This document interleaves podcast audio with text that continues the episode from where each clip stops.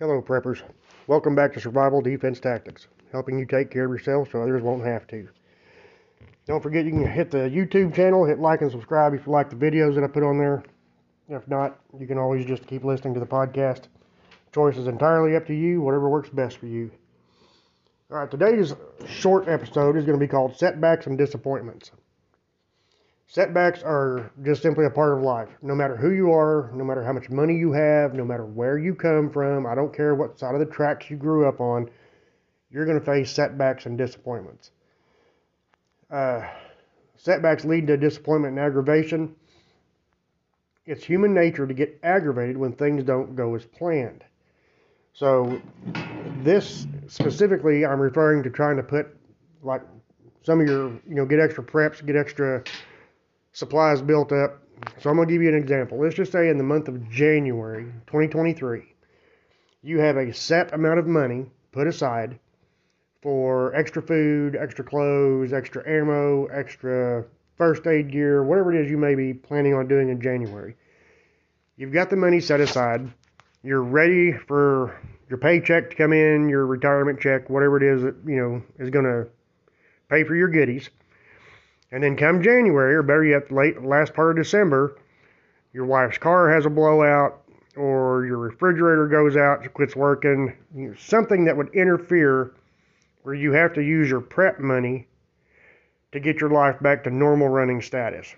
Now, we're all creatures, comfort, uh, creatures of comfort. We like our refrigerators, and of course, we like our cars. There's all kinds of uh, amenities that we love and we enjoy. And honestly, yes, they make our lives easier.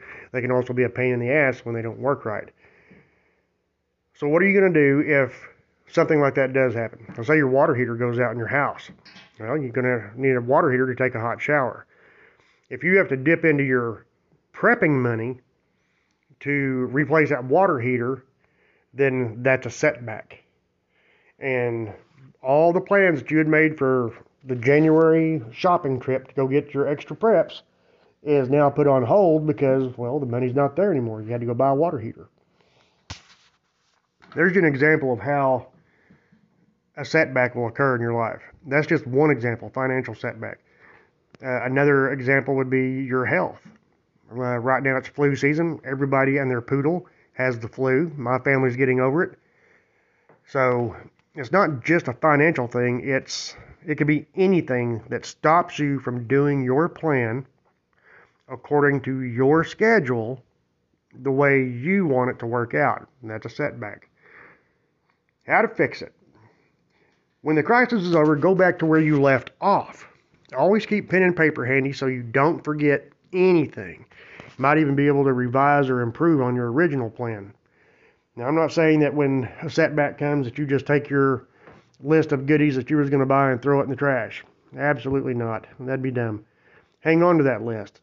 But while you're waiting on your finances to straighten out or your health to straighten out or whatever it is that set you back from your plan, threw you off course, you could go back through that list and do I really need 50 boxes of donuts? Nah, probably not. So be smart about it. Be smart about your preps. Don't store up junk.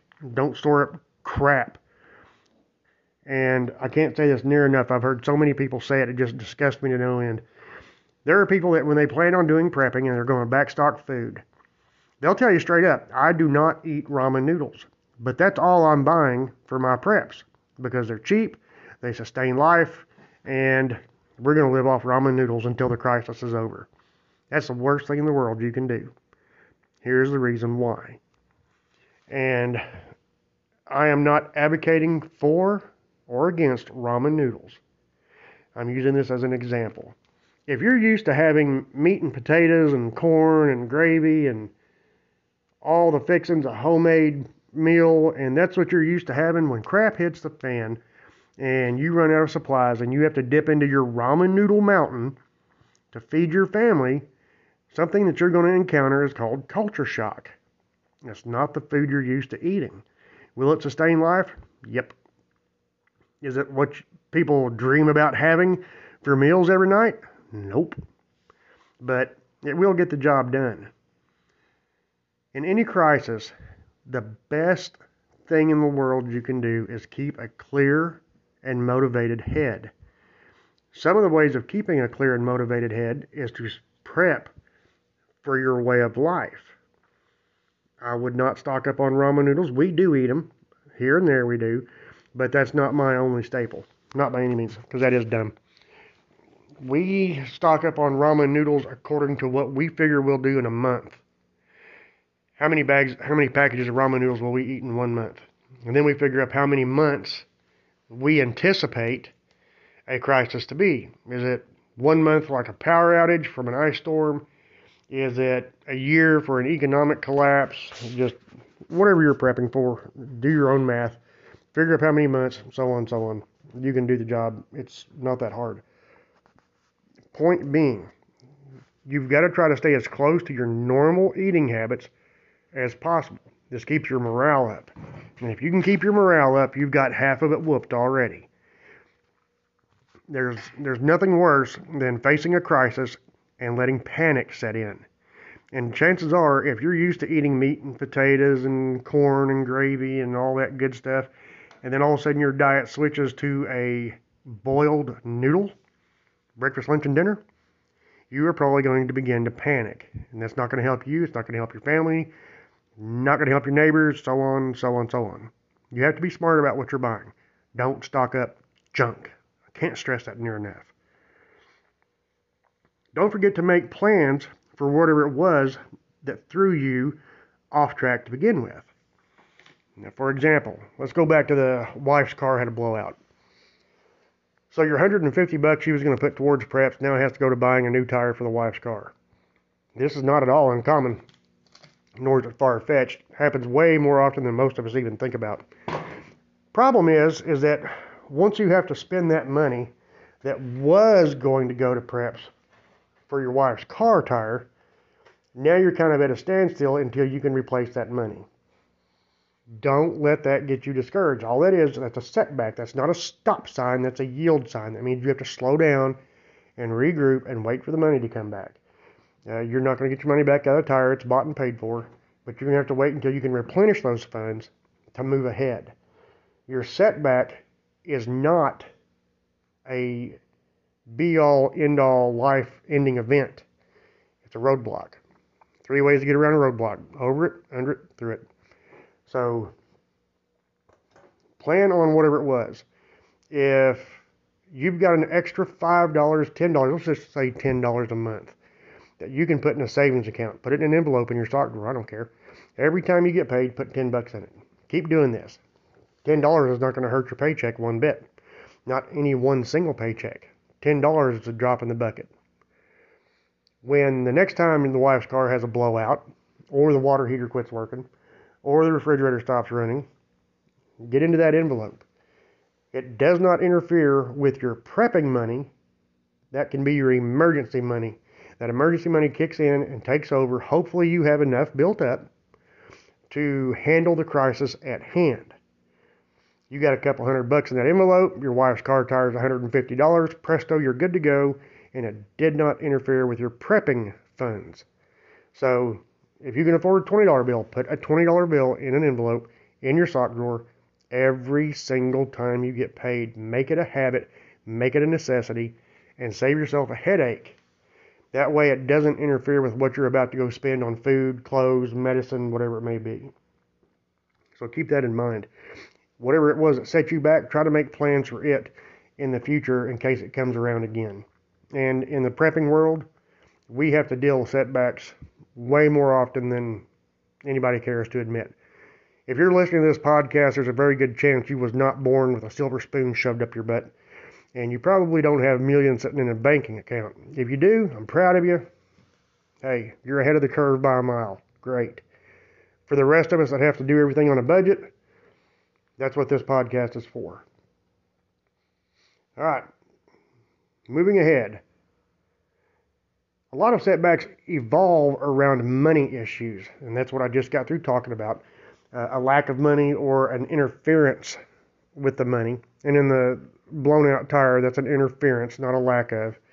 So be prepared for that. Like I said, your health could be a an issue. Maybe maybe you're doing fine and your kid needs more more advanced diabetes medicine, more equipment, something, I don't know, whatever it could be. It doesn't necessarily have to be money, it could be an, a health issue that sets you back. Don't let it stop you in your tracks. Always try to keep the end goal in mind and stay focused on that.